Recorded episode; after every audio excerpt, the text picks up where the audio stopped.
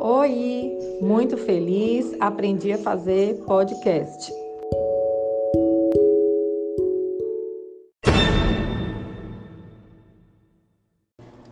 Agora é só treinar para colocar as transições e ficar bem legal para os nossos alunos.